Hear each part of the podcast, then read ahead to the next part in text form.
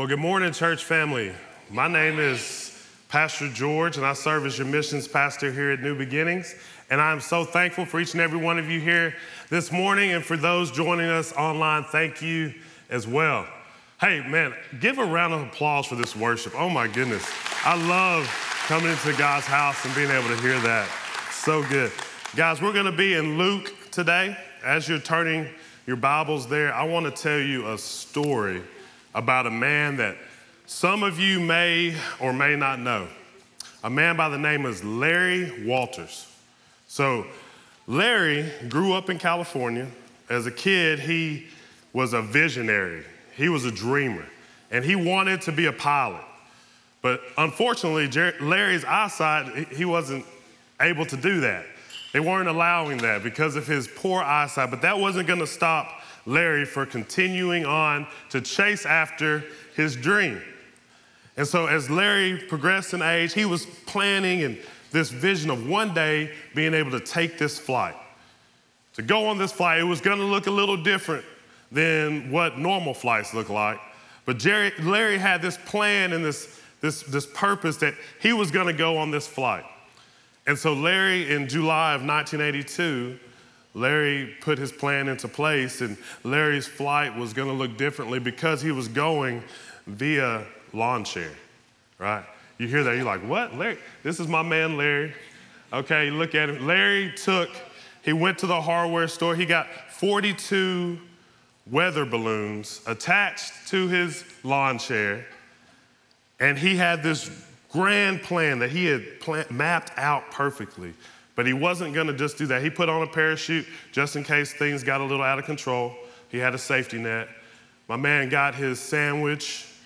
He took a bottle of Coca Cola. He took a pellet gun. So Larry was prepared. Man, he was, he was ready for this thing. His whole plan was he was going to take off. He, he was going to go up. He was going to hover around for like 50, 60 feet in the air. He was going to be able to look out at the California desert and just enjoy his view. So the day came. He got his whole crew there, his girlfriend's there. She's on the CB radio. He has his radio. They cut the guideline, and here goes Larry. He's taking off. And he's floating. He's floating. He's like, man, this is, this is pretty cool. He's keeping going. He gets to 50 feet, right?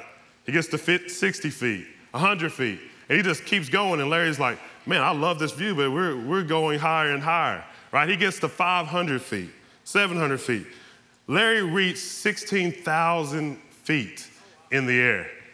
And Larry, surprisingly, Larry never like got, you know, out of control. Um, he was, he stayed cool the whole time on his, on the way up. He, he was like, man, this is not good. I don't know what I'm gonna do to stop it. His, his legs started tingling a little bit, and he was like, this is gonna end up very bad. He got so high where commercial airliners were calling air traffic control saying, hey, I have a UFO, an unidentified flying object. And they did. It was our boy Larry in his lawn chair. Could you imagine that? Being a pilot, looking out and seeing a guy in a lawn chair with a bunch of balloons on? and Larry said, okay, I gotta, I gotta get down from here. So he pulled out his pellet gun and he started shooting some of the balloons. He started slowly coming down. And by this time, you know, everybody knew about it. The police knew about it because everybody was aware this guy's floating around in the air in a lawn chair. And so they had to shut down two city blocks because they were afraid when Larry came down, he was gonna hit an electrical cord, electrical wires, and, and fry himself. So they cut off all the electricity for two city blocks. But Larry somehow came out of this thing without getting hurt at all. I mean, I couldn't, I couldn't believe that, first off. And then when the reporter came to Larry, he said, Man, Larry, what, what were you thinking? I mean, what, what gets in a man's mind where you can say, all right, I'm gonna hook some stuff up to a lawn chair, some balloons, and I'm gonna float off, and you're gonna be okay with that. Like everybody's gonna be okay. They're like, Larry, what were you thinking? And Larry says this, and it, it rang home to me. He says, A man just can't sit around. Larry said, A man just can't sit around. He was tired of just sitting around, not doing nothing. Larry had too much time on his hands. And I feel like there's a lot of people in here that, that might resonate a little bit deeper with. Like maybe your day to day routine, you're like thinking, man, there has to be more to life than this. There has to be something going on that, that this can't be it, right? And I'm here to, to tell you today that there's so much more. God has so much more planned for you. God has a plan and a purpose for you.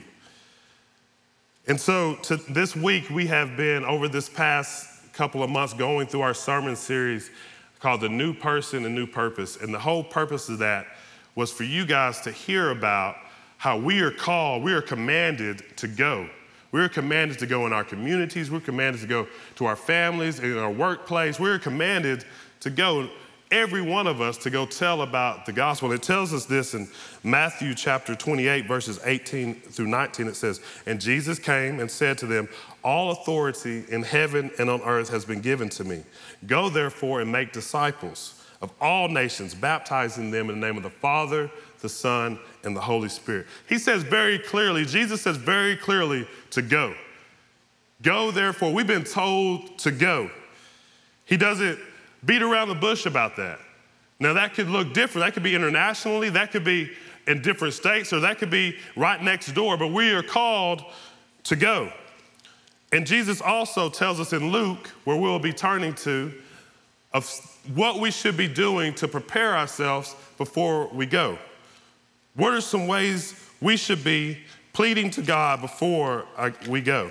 And that brings us to Luke chapter 10, verses 1, where our scripture will be written from today. And it says this After this, the Lord appointed 72 others and sent them on ahead of him, two by two, into every town and place where he himself was about to go. And he said to them, The harvest is plentiful, but the laborers are few. Therefore, pray earnestly to the Lord of the harvest to send out laborers into his harvest. Go your way. Behold, I am sending you out as lambs in the midst of wolves.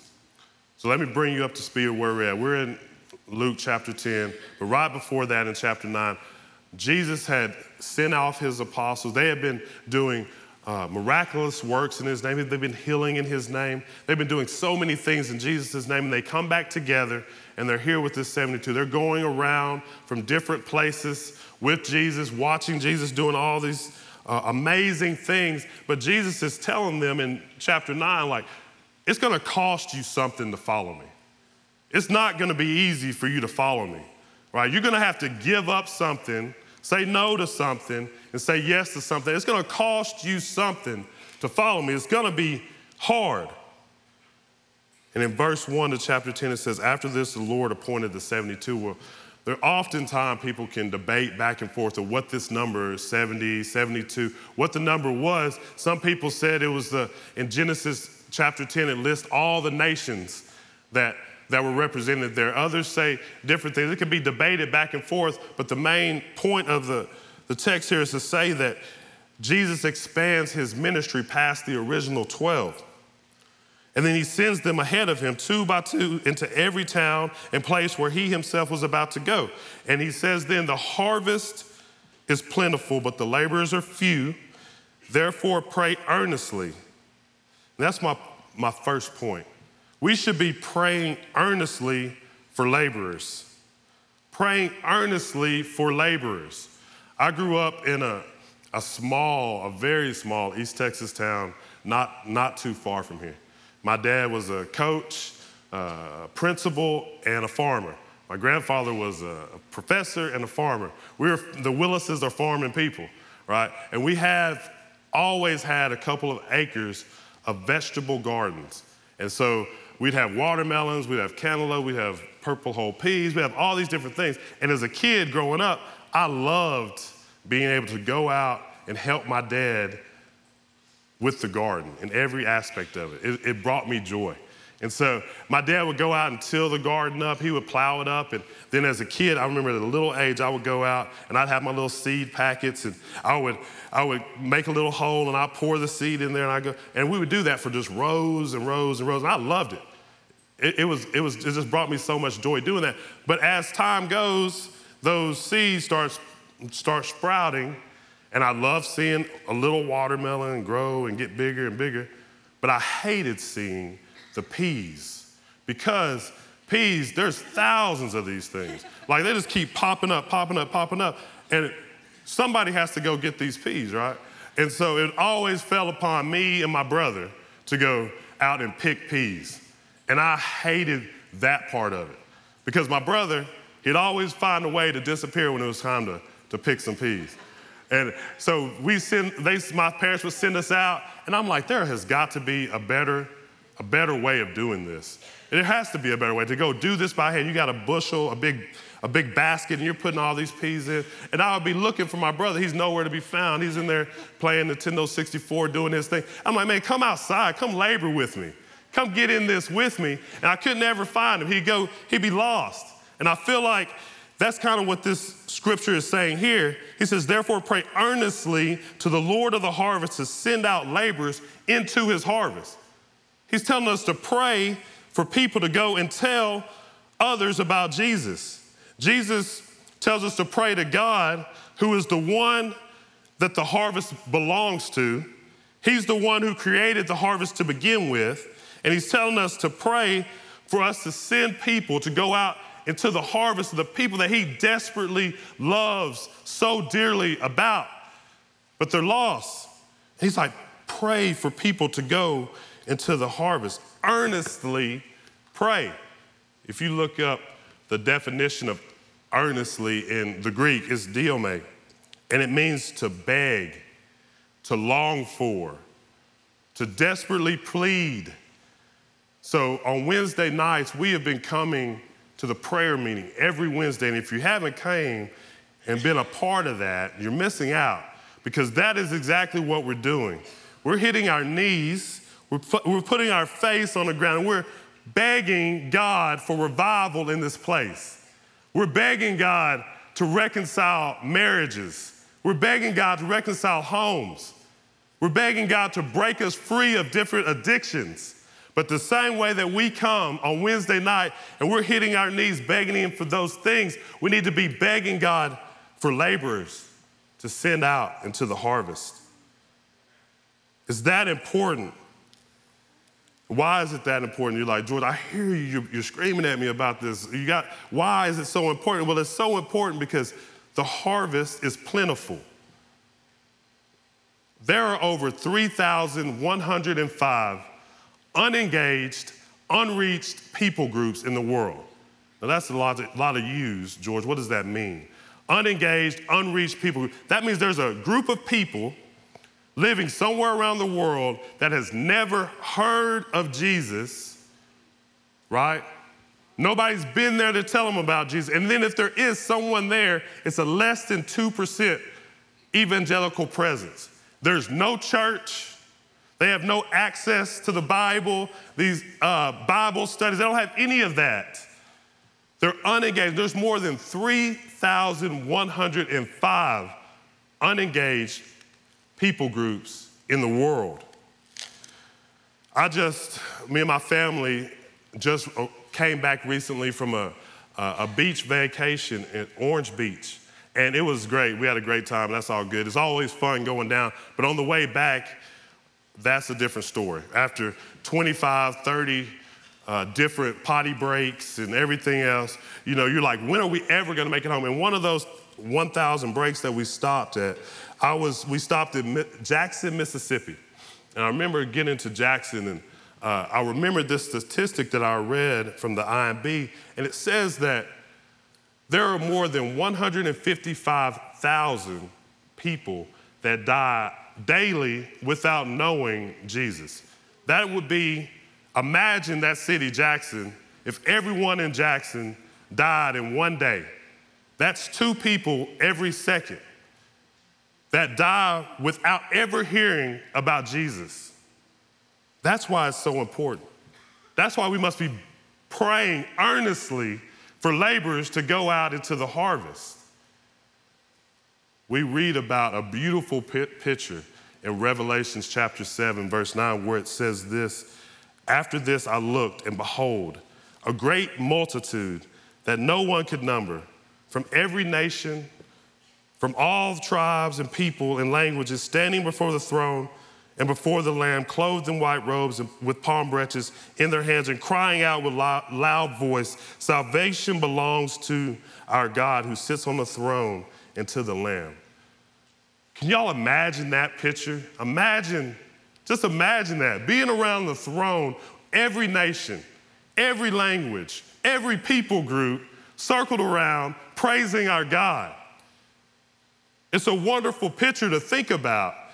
But if we want that to happen, we must have laborers going into the harvest telling about Jesus. We have got to go. We have to live, sent, live on mission. So, one way that I try to remind myself of this, because I'm so attached to my cell phones, we all are. We've, society has made us that way. One way that I help remind me of praying earnestly for these laborers is every day at 10:02 a.m. I set a reminder on my phone to pray Luke 10:2. And I want to encourage you, church, to, to join me in doing that. Set a reminder on your phone, and every day at 10:02, pray. The harvest is plentiful, but the laborers are few. Therefore, pray earnestly to the Lord of the harvest to send out laborers into his harvest. Y'all join me in doing that. As we continue on into verse three, it brings me to my next point. We each have a path to go on. My path is differently from each and every one of you in this room. We each have a path to go on. It says in verse 3 Go your way. Behold, I am sending you out as lambs in the midst of wolves. Jesus tells them to go your way. He tells each and every one of those 72, two by two, to go your way. Y'all are going into a different direction. You have a different people group you're going after to engage with. You have a different community you're going after. You have a different family that you're going after. Each and every one of you have a different family, a different community, a different workplace that you are called into to go and tell about Jesus, but it's not going to be easy. You're going to be sent out into hard situations. Things are going to come against you. There's going to be persecution against you. He's telling you you must be like a lamb amongst wolves to go. And because those 72 went, it calls for so many more missionaries to go and tell about Jesus all across the world till somebody finally came to USA, till somebody finally came to Texas. There's more people going all across the, the world. Missionaries like Adoniram Judson, who in the 1700s, he was the first to preach and start Baptist churches in Burma. He also translated the entire Bible in that language. Or like George Liele, he was a slave preacher who is accredited to being the, the first slave preacher to start African American Baptist churches in the United States as well as in Jamaica. Some of those names you may have never heard about, but every one of those names, they're Adoniram and George, two different people, two different backgrounds, two different experiences, culture, two different raisings, but they have the same mission, and that was to make Jesus' name known. And each, each one of them had to give up something. They had to put something at the altar, say yes to something, yes to Jesus. I'm gonna do whatever you're asking me to do, I'm gonna go for it. I'm not gonna hold back anymore. And that part can be scary, that part can be hard because you don't know where the next dollar is gonna come from. You don't know what the next plan is. But each one of those missionaries had to say yes. And so it calls us it called them to have to give up a lot. It caused them to have to lose a lot. It caused them to have to say some hard goodbyes. And so I feel like today, church, we, we have an opportunity to be able to see what, an example of what that could look like for a family to go, to put their yes at the altar and say, Jesus, I don't know the next the next route, the next plan, but I do know that I can trust in you. And I say yes. So, church, I want to invite up some of my friends, the Mathis family. Would y'all give them a round of applause while they come up?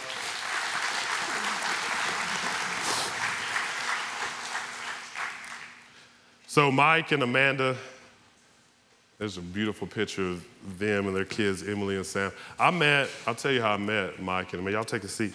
How I met Mike and Amanda. I was um, one day, one Sunday was their first day, I think, visiting in New Beginnings. And I was walking in the foyer and I saw them down in the, looking at the mission wall. Uh, they were just checking out all the pictures on there. And if you know me, if I see an opportunity to go talk to somebody about missions, I'm going to jump on that. So I sprint down the hallway and I go catch them. And we have a, a great conversation. And who knew? I didn't, but God in His sovereignty knew two years later we would be at this moment here.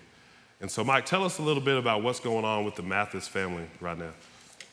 Yeah, so um, our family is going to be moving to Dubai in the United Arab Emirates, which is a country in the Middle East, uh, at the end of August, August 31st. So we actually lived there for two years from 2017 to 2019. And um, I will be serving on staff. I'll be the director of family ministries at Redeemer Church of Dubai, where we served before. And, and even in these two years, so these 2017, or sorry, 2019 to now, we've been living and teaching in Hallsville. And so even since we've been back, our, our heart has still been burdened for the area. And so, uh, specifically the city of Dubai and the church there. And so the opportunity came up this spring, and uh, for us to, to go there and serve again, and, and New Beginnings, so grateful, is, is sending us. And so, just so thankful for New Beginnings that um, individuals, we, we, we don't just go, the church always sends. And so, just a couple things about Dubai. So, uh, like I said, Dubai is in the Middle East. It's in the middle of what we call the 1040 window, which is across North Africa, the Middle East, um, a big part of Asia, where the over 3,000 unreached people groups that George mentioned, the majority of those are in this area, this window, basically. And many of these are actually coming to Dubai to work. And so these unengaged, unused people groups coming to work. But the other interesting thing about Dubai is that even though um, it's in a Muslim country, the church legally exists there. The, the rulers there have been very kind to the church over several decades, and the church has been flourishing. So Christians can live there and, and live out their faith freely. And even though unreached peoples are coming there to work, so the, opportun- the gospel opportunities are, are just amazing. Mm-hmm. And as we just we think about that, that's what we want to see. We want to see people come to faith who repent of sin, trust in Jesus as the only hope for salvation, for forgiveness, for joy, and see disciples made. That's that's why we're going, and that's, that's what we want to see. Yeah. Praying for the Lord to do. Amen. So that calling that God has placed on the Mathis's home and family, it's not just for Mike, it's, it's also for Amanda. So, Amanda, tell us a little bit about some opportunities that you will have there and for others that may come. Um, so, th- for at least the first year, um, I'll be homeschooling our kiddos, Emily and Sam. Um, and homeschooling actually is a ministry in itself. Um, like Michael said, there's 90% of Dubai are expats that move in from these countries. Um, there is no free education for them. You either have to go to a private school or you homeschool. Those are your two options. So, a good majority of those people that move in are moving to earn money to send back to their families. So, they choose homeschool, which is the free option. Um, so, there are tons of co ops um, that get together to do activities. Um, there are extracurricular activities like sports and music and art um, that just create this opportunity for us to meet people from all of these unreached places. Um, so, the years before when we were there, I was a teacher at an international school, and that in itself is another opportunity that might come up. Um, this international school had over 70 nationalities represented there. Um, I had friends that were teachers with me that were from Ireland, they were from Pakistan, they were from South Africa, they were from all over. Um, so, intentional relationships with those teachers were, was so important. Um, my students were also from all over the place. I had students from Syria, from Lebanon, from Iran, from all of these different places. So, also intentional um, relationships with them. So Dubai has a great opportunity to reach these people that come in, yeah. not just as teachers. Um, you can go as a doctor, as a nurse. Um, you can go as finance. There are so many opportunities to work there and live intentionally. Yeah, that's so good. On the side note, right after the, our second service, there was a, a, a lady that came up and said, George, you know, my, my brother just got off the plane in Dubai. It's like two days ago. Two days, two days ago. ago. Yeah, so there's so many different opportunities for people to get connected there. So, Mike, I know that there has got to be a lot of stuff that you're thinking through and your family's working through. What are some ways that we can, as a church, specifically pray for you guys? So, I'd say the, the first thing is just for our family. Uh, that we would have the provision we need. We're still looking for a place to live. We're not worried about that coming, but we're still looking for that. Getting visas and making sure that all the, the, all the logistics, all the things we need to get there and live there come together. Uh, the second thing is just for the continuing ministry of the church. So, as, as George mentioned uh, earlier, Revelation 7, we see this picture of all tribes and tongues and languages and nations gathering around the throne of the Lamb. That's, that's guaranteed, it's going to happen. And there are a lot that are not reached yet. Well, Redeemer on, on a weekend worship gathering, it's a small taste picture of that. The membership of the church is 60 nationalities. And so you can look around and see Kenyans and Nigerians and South Africans and Indians and Filipinos and Nepalis and people from the UK and Mexico and Brazil and keep going, all worshiping together in English. And so the continuing ministry, not just that people come to faith, but make disciples. What does that mean to walk with Jesus? What does that mean to find your joy in Him? And that's, that's what we want to see. So many people come there on two year work contracts and then have to go back to their home country. That's really common. And so people come to faith from unreached places and take the gospel back there. So we want to see that continue. And then uh, just the last thing is just that the Lord would raise up more laborers for the harvest as you're preaching on that uh, those opportunities so for even for for college students who graduate like you can we you can get a job there we there's a lot of people that work in, in oil out there so so many opportunities to move there intentionally uh, for, for, these amazing gospel opportunities there yeah. in Dubai. That's so good. I'm so thankful for this family and church. Because of your continued giving and the way that you support New Beginnings, we are able to come alongside the Mathis family and be a contributing, sending church for them. So thank you guys for that, but thank you guys for your obedience to your calling. Church family, as they stand, I want you to extend your hand out to the Mathis family as well as Emily and Sam. Where, where are you guys? If y'all would stand up, just extend your hand out as we pray over this family. When are you guys leaving? Uh, August 31st. August 31st. So it's coming very soon. So let's pray over them. Jesus, Lord, thank you so much for the Mathis family. Thank you for what you are doing and what you have been doing in their lives. God, we pray that you will continue to go before them and provide every need that they are needing to transition very soon, God. God, we know that you are good and we can trust in you. So, Father, continue to prepare their hearts and prepare their, their family as they tra- transition. Jesus, we love you and we thank you. And it's in your name that I pray. Amen. Guys, give a, a round of applause for their obedience to God's calling.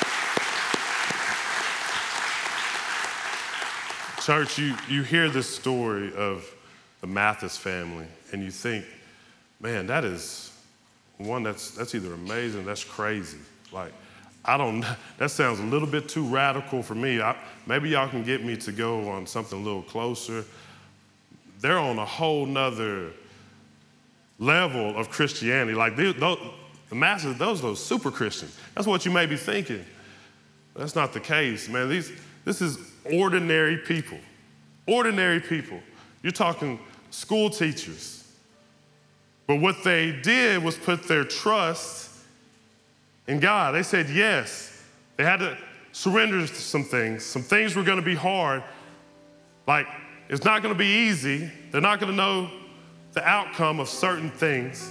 Like Mike said, he doesn't even know where they're going to stay, but the answer is yes. He put his yes on the table and he's going.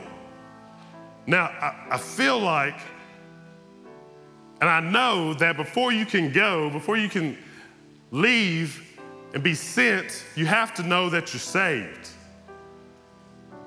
You have to know that you have a relationship with Jesus.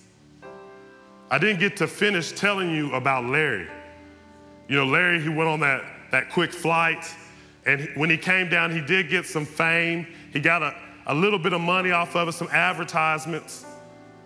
But Larry was hurting. There was a void in his heart that that fame and that fortune couldn't fill. So at 40 years old, Larry hiked up a mountain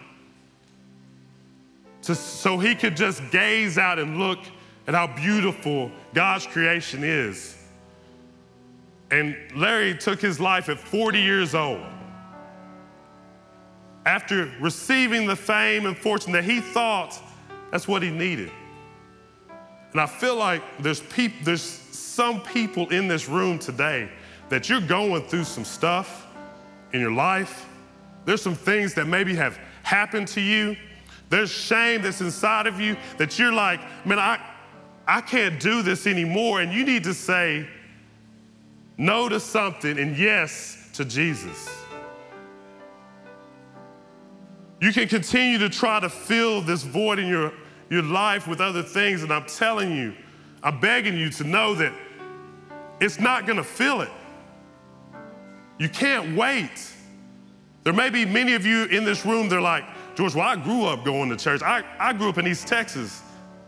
I come to church every Sunday. My mom made sure I was there. Well, I could say the same thing about myself. But unless you have a relationship with Jesus Christ, it means nothing. You may be like, man, one day I'm gonna get clean enough. I'm gonna start being a better dad, and then I can start taking my family to church. Then I can start hitting my knees and praying. Maybe one day when I beat this habit, I can start being a better father. Or when I get enough money, then I can be good. I'll have what I need then. Then I can start following Jesus.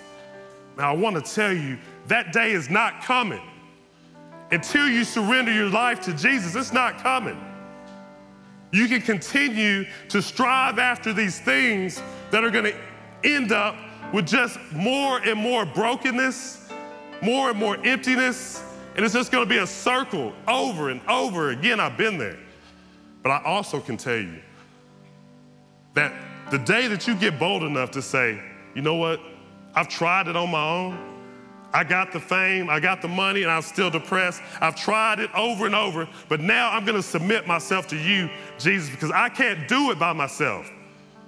The moment you get to that point, that level of brokenness where you can only depend upon Jesus, when you do that, your life will change. I'm not saying it's gonna be easy, it's gonna be hard. The world's gonna tell you you don't need to do it. The world's gonna put everything against you. You can think that you're gonna make it, but I'm telling you, until you surrender your life to Jesus, nothing is going to change. There's many of you here tonight, this morning, that are struggling. You're wrestling with just that.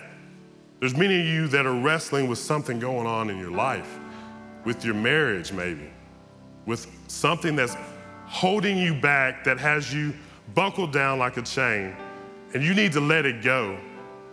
You may, you may have known Jesus, you may know Jesus, and He's your Savior, but there's something going on that you're not letting go of. Maybe it's a job you're wrestling over. Maybe it's a, a family member that you love when they're lost. You got to let it go. You have to bring it here to the altar and give it to Jesus. And until you do that, nothing's gonna change.